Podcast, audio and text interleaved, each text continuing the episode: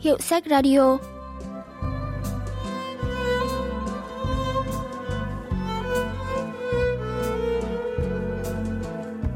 Thanh Tâm xin chào quý vị và các bạn. Mời quý vị và các bạn lắng nghe Hiệu sách Radio, chương trình giới thiệu những tác phẩm văn học đặc sắc và tiêu biểu nhất ở Hàn Quốc qua góc nhìn của các nhà phê bình văn học.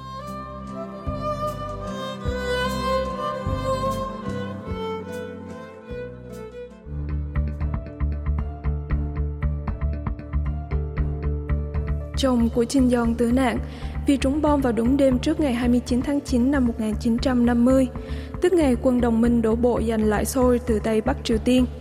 Trước khi chết, chồng có kể cho Jin Yong nghe về giây phút lâm chung của một người lính miền Bắc mà anh thấy trên đường Kyongin. Cậu ta còn rất trẻ, nằm sóng xoài ngay dưới hàng cây bên vệ đường, ruột bị lòi hết ra ngoài. Lũ ruồi nhặng nghe mùi máu thì vây lại, bám kín quanh người cậu như bầy quỷ. Cậu lính trẻ xin một ngụm nước, nhưng trong vô thức vẫn gọi tên mẹ. Một người đi đường động lòng, lấy đá đập quả dưa hấu ở quán bên đường, đưa cho cậu một miếng. Cậu chưa kịp ăn thì đã trút hơi thở cuối cùng. Câu chuyện như là điềm báo cho cái chết của chồng. Sau khi kể câu chuyện đó thì khoảng vài giờ sau, anh bị trúng bom mà chết.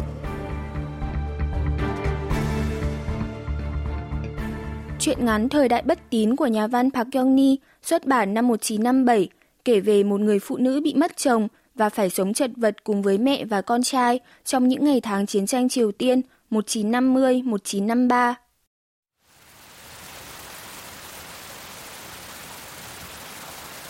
Vào đầu hè, khi Moon Su lên 9 tuổi, Chi Nhong lại nằm mơ thấy cậu lính bị vỡ ruột, rồi bu đầy mình. Nó như là một điểm báo. Ngay ngày hôm sau thì Moon Su cũng mất, trong một đêm mưa tầm tã. Đứa trẻ bị ngất trên đường, nhưng khi đem đến bệnh viện thì bác sĩ không chụp x quang, cũng không tiêm thuốc tê mà tiến hành phẫu thuật não. Vậy là Chi Nhong mất chồng, nay mất cả con. Bản thân cô cũng đang bị lao. Bang Min Ho, giáo sư khoa ngữ văn trường Đại học Seoul, phân tích về cuộc đời đầy bất hạnh của Chi Nhong. 이 진영이라는 인물은 우리 한국 전쟁 이후에 có thể nói, Chin Yong là mẫu nhân vật tiêu biểu về người phụ nữ bất hạnh sau chiến tranh Triều Tiên. Trên thực tế, đằng sau nhân vật này có cả cuộc đời thực nhiều đáng cay của chính tác giả Park Kyung-ni. Người ta nói là chồng cô mất tích khi đang ở tù trong chiến tranh Triều Tiên. Nhưng thực tế, anh bị quy kết tội phạm chính trị nên bị bức tử. Vì thế mà nhà văn Park Kyung-mi thời đó đã mất lòng tin vào thể chế của nhà nước Hàn Quốc. Thế rồi, ngay cả giọt máu cuối cùng là con trai cũng mất, lại phải cách ly vì bệnh tật và sống trong đói nghèo, cùng cực, nên nỗi đau mà nhà văn phải gánh trong suốt phần đời còn lại còn khó có thể diễn tả thành lời. Qua đây cũng có thể thấy những trải nghiệm về một thế giới lạnh lẽo, vô tâm tới dùng mình đau đớn mà nhân vật cảm nhận trong chuyện cũng chính là cảm xúc thật của chính nhà văn. 이게 진영의 그 형상 속에 들어있다 이렇게 얘기를 할 수 있겠습니다. Con chết được một tháng mà cứ ngỡ như cả năm trôi qua. Nhắm mắt nhưng Chi Nhong vẫn nghe thấy tiếng khóc của trẻ con trong phòng phẫu thuật. Âm thanh dội về như nước thủy triều dâng.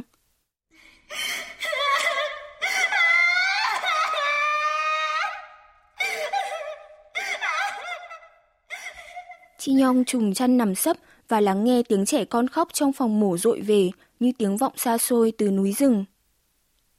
Chi Nhong không ngủ được, cứ mỗi lần chợp mắt là lại mơ thấy ác mộng. Cô đến nhà thờ cùng bà cô họ là tín đồ trung thành đạo công giáo.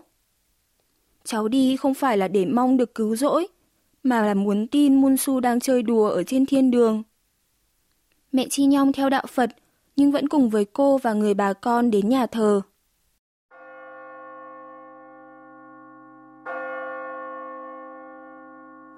Lũ trẻ quay quần dưới tán cây.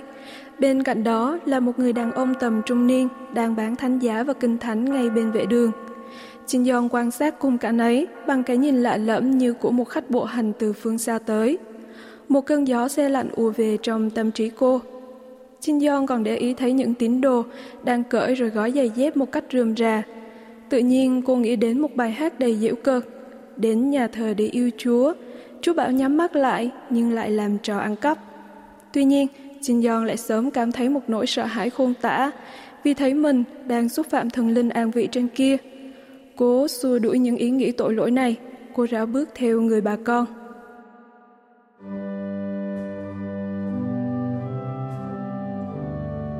con xin được cầu nguyện cho con trai đáng thương Munsu của con.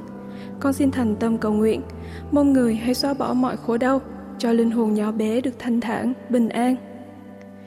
Khi sắp hết buổi lễ, thì Jin Yong thấy một cái gậy dài, phía đầu gậy buộc một túi quyên tiền, nhìn nhọn như cái vợt bắt chuồng chuồng.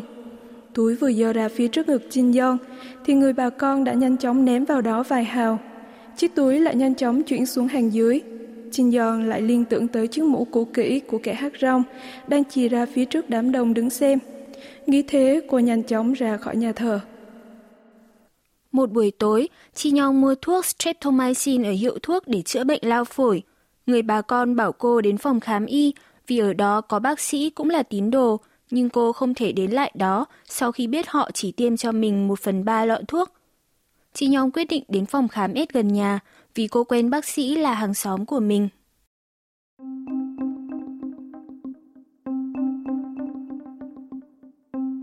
Jin Yong lo lắng nhìn cô y tá, có vẻ lóng ngóng như thể vừa mới vào làm, và đưa ra một lọ thuốc. Bác sĩ luôn lạnh lùng với những người bệnh, chỉ đến tim mà không đăng ký khám. Vì vậy, Jin Yong thậm chí còn không gặp bác sĩ ngay từ đầu. Tuy nhiên, khi bác sĩ đang khám cho bệnh nhân quay đầu lại, Jin Yong không khỏi ngạc nhiên khi phát hiện đó chính là một kẻ chơi bời lêu lỏng ngay trong vùng. Gã bác sĩ đang cầm ống nghe, không biết có phải phát hiện ra ánh nhìn đăm đăm đầy dò xét của Trinh Yong không, mà nói với y tá, 2 gram penicillin, rồi đi ra ngoài. Chắc hẳn là hắn cũng biết rõ penicillin là thứ thuốc chữa bách bệnh mà chẳng cần khám xét hay biết tên bệnh. Jin Yong còn đang đứng ngây người ra thì thấy y tá đang lóng ngóng lấy kháng sinh từ ống tim, trong khi tay thì chưa sắc trùng. Không được đâu, phải hòa tan đã chứ, hỏng hết mất. Jin Yong nói to để giận dữ, rồi giành lấy hộp thuốc lắc lên. Một bà cụ có sắc mặt vàng cũng đang ngồi chờ tiêm penicillin, thấy cô y tá đang lúng túng đứng cầm ống tim, thì vẻ mặt cũng đầy bất an.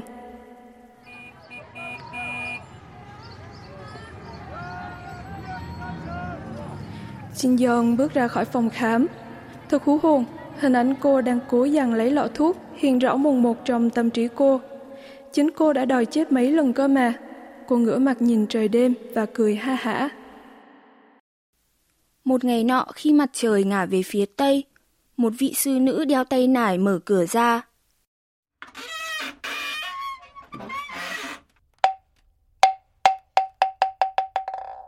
Hồi còn dư giả, tôi cũng đi chùa này cúng viếng chùa kia, nhưng có ích gì đâu. Người ta bảo xây chùa tháp thì chẳng bao giờ đổ. Hóa ra đều là lời vu vơ. Mẹ ngồi ở bậu thềm, bắt đầu kể chuyện cháu trai mất, xen lẫn với những chàng thở dài thườn thượt. Nữ tu sĩ chăm chú nghe bà kể lể, chỉ chờ khi bà ngừng lời là tranh thủ hỏi xem muốn mua gạo không. Gạo nặng quá, nên tôi có đi đâu xa được, phải làm nhẹ bớt túi đi. Lúc này, mẹ Chi Nhong mới hiểu ý đồ của vị sư nữ và ngã giá. Nhà sư vừa đi xong, bà lại thở một tràng dài. Chi Nhong à, để muôn su thế này mẹ thấy đau lòng lắm. Đưa nó lên chùa, chùa nào gần đây ấy. Nhưng sao mẹ đối xử với sư như lái buôn vậy, trong khi lại muốn gửi cháu lên chùa? Con không phải bận tâm, mình mua là chuyện khác, còn cúng chùa lại là chuyện khác. Cái loại sư mà đi bán gạo cúng cho thí chủ, liệu có phải là sư thật không? Mẹ biết sư như vậy thì sao còn đến chùa làm gì? Ai đến chùa vì sư? Người ta đến vì Phật chứ. Mẹ Chi Nhong ngóng Tết Trung Nguyên, ngày rằm tháng 7 âm lịch để cúng linh hồn những người đã khuất. Vào trước ngày làm lễ, bà mang ảnh của Mun Su cùng 2.000 hào đến ngôi chùa có vị sư nữ kia để nói chuyện trước.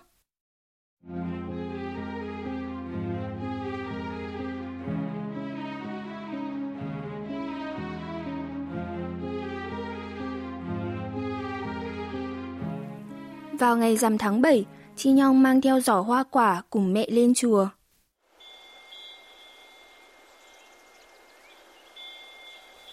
Bác lòng thành quá, đến từ sớm thế này. Mong sư chăm sóc chỗ của cháu nó, tội nó lắm ạ. Nhưng sao vẫn chưa thấy phu nhân của giám đốc sở đến nhỉ? Bà ấy đăng ký đầu tiên cơ mà. Vậy có thể làm cho cháu tôi trước được không ạ? Sư trụ trì gọi Nico đến lo đám lễ. Bác này tối hôm qua đã nộp 2.000 hào trước rồi. Chưa thấy vợ của giám đốc sở đến thì ta làm trước một lượt cho nó xong đi đã. Nghe đoạn đối thoại trên, chị Nhong thấy người ta chẳng coi mình ra gì. Tiền thì đóng ít, lại còn đến từ sớm để đòi làm đầu tiên.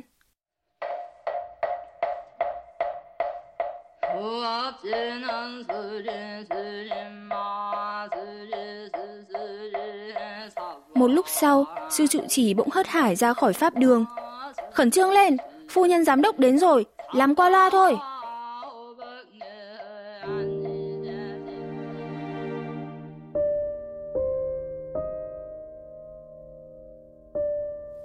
Vị sư già chuyển chỗ từ gian làm lễ chính đến gian điện thờ. Không biết có đọc xong đoạn kinh Phật hay không? Mẹ thắp hương và đặt 2.000 hào mới cứng, như mới lấy từ ngân hàng lên điện thờ. Trình Giòn cũng đứng dậy thắp hương. Khi quay lại, cô nhìn thấy sư đang thấp thỏm nhìn đống tiền đặt lên điện. Cô cúi đầu buồn bã. Một ni cô mang bác đến, gạt hết tiền sang một phía, rồi nói giọng tráng trương. Tiền cũng ít quá, cõi trần hay cõi nào thì cũng cần tiền. Phải có tiền để chơi cùng chúng bạn rồi mới thăng thiên được chứ. Jin Yeon thấy máu dồn lên não. Nico bắt đầu dồn từng chút một đồ ăn đang bày trên điện vào bát. Nhưng khi vừa chạm đến món bánh mực nhìn trông thật ngon mắt, thì nhà sư đang gõ mõ bỗng quát lên, bắt dừng lại. Nico lý nhìn Jin Yong, rồi hối hả mang bát ra ngoài, rải đồ ăn lên phiến đá cúng cô hồn. Jin Yong lấy hai tay ôm mặt. Khi Jin Yong đang khổ sở trong cơn giận dữ, thì vị phu nhân của giám đốc sở ăn mặc chỉnh tề, được sư trụ trì đích thân dẫn vào gian thờ chính.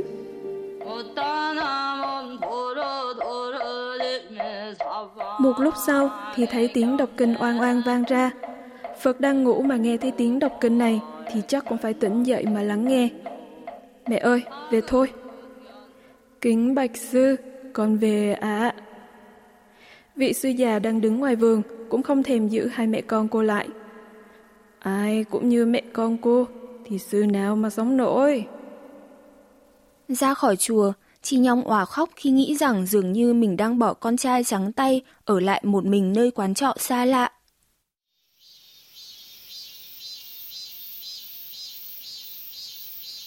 Chi Nhong ốm trong cả mùa hè năm đó. Cô vốn bị lao nhẹ, nhưng vì không chữa trị nên bệnh ngày càng nặng. Đã vậy lại còn phát sinh thêm nhiều chứng bệnh khác như tiêu chảy, bệnh mắt, bệnh miệng, bệnh tai, sâu răng – Chi Nhong có cảm giác như căn bệnh đã ăn vào thể xác, giờ còn bào mòn cả tinh thần cô nữa.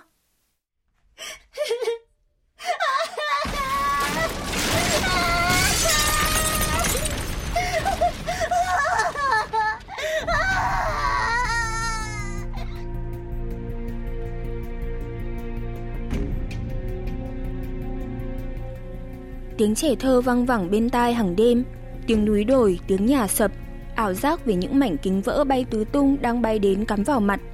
Cứ nhắm mắt lại là lại hiện lên hình ảnh của người lính vỡ ruột, gương mặt của chồng, của con, màu hồng, màu vàng, màu xanh và cuối cùng là một màu xám xịt. Màu xám xịt ấy cứ chồng lên thành từng lớp, lan tỏa khắp không gian vô hạn như màn sương mù dày đặc và bao trùm lấy Chi Nhong. Mỗi lần mệt mỏi, Chi Nhong lại mơ thấy người lính đang ngắc ngoài sắp chết. Giáo sư Bang Min Ho lý giải về giấc mơ này. 소년병에 죽어가는 모습은 cái chết của người lính trẻ giống như cái chết của con trai Chin Yong, cũng giống như với hoàn cảnh cùng cực mà cô phải đối mặt. Cô đang sống trong một thời đại mà cái chết lăn lóc khắp ở chiến trường, trên đường tị nạn, và người ta coi những cái chết đó là điều hiển nhiên. Hình ảnh của người lính đang hấp hối lặp đi lặp lại trong giấc mơ của Chin Yong, như ẩn dụ về cuộc đời của cô, cũng như cả thời đại đầy ắp sự chết chóc tàn bạo, mà ở đó thân phận con người chỉ lăn lóc như tảng đá, như cỏ dại. 그런 현실을 버려져서 나뒹구는 그런 현실을 가리키고 있다고 얘기할 수 있겠죠. Chi Nhong thấy không thể chịu thêm nên đến phòng khám hát, nhưng cô lại phải rời đi ngay. Một phần vì không còn nhiều tiền để chữa trị, nhưng nguyên nhân chính là cô nhìn thấy cảnh phòng khám bán những lọ tiêm trống rỗng.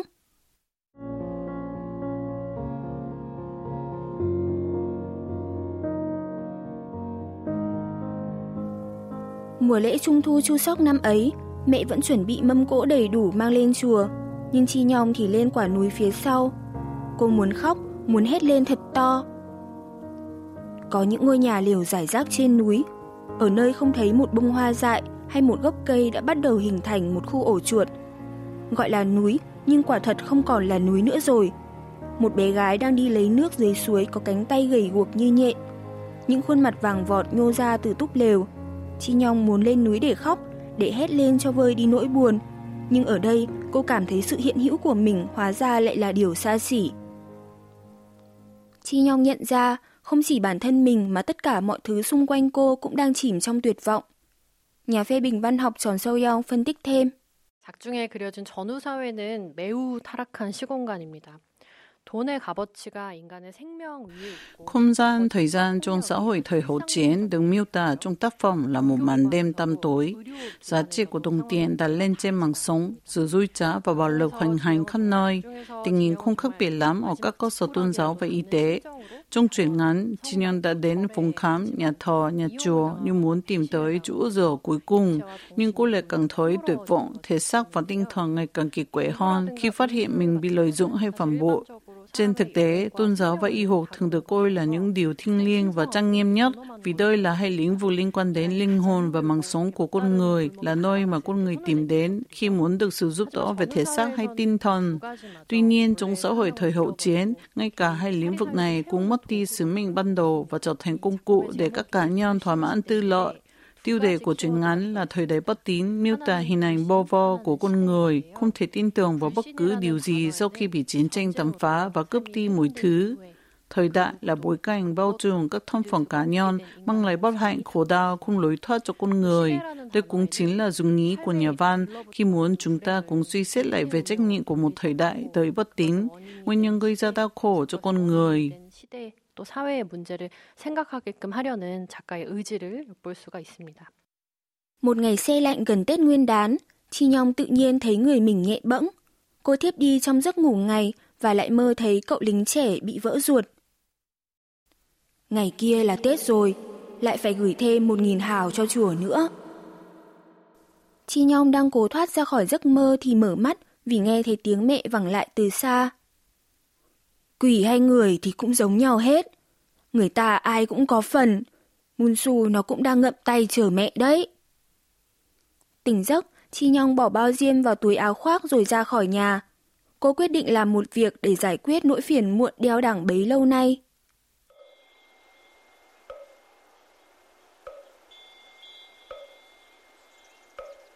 Shin Yong vừa bước vào sân chùa thì thấy nhà sư đợt trước từng nói ai cũng như mẹ con cô thì xưa nào sống nổi, vừa bước ra khỏi phòng.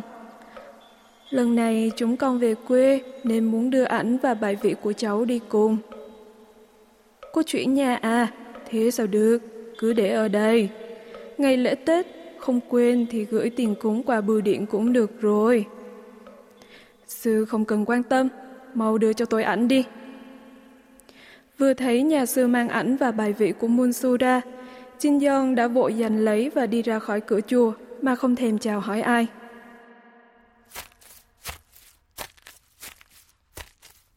Đến cạnh thảm cỏ khô không phủ tuyết, phía sau tảng đá, Jin Yeon ngồi phịch xuống, ngắm ảnh và bài vị của Moon Su một lúc lâu. Sau một hồi, cô lôi bao diêm trong túi và đốt ảnh con.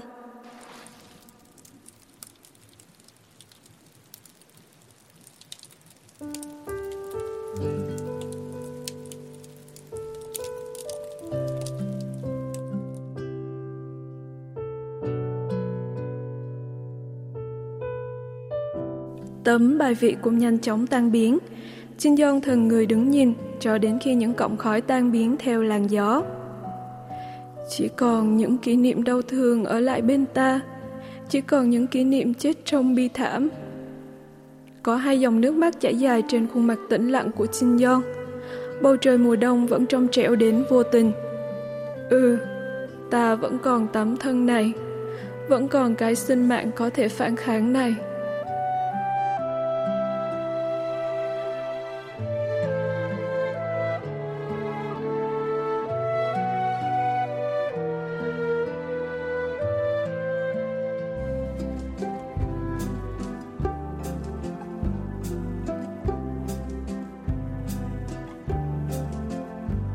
Các bạn vừa tìm hiểu chuyện ngắn, Thời đại bất tín của nhà văn Park Yong-ni. Chuyên mục Hiệu sách Radio xin cảm ơn sự quan tâm theo dõi của các bạn và xin hẹn gặp lại vào thứ ba tuần sau.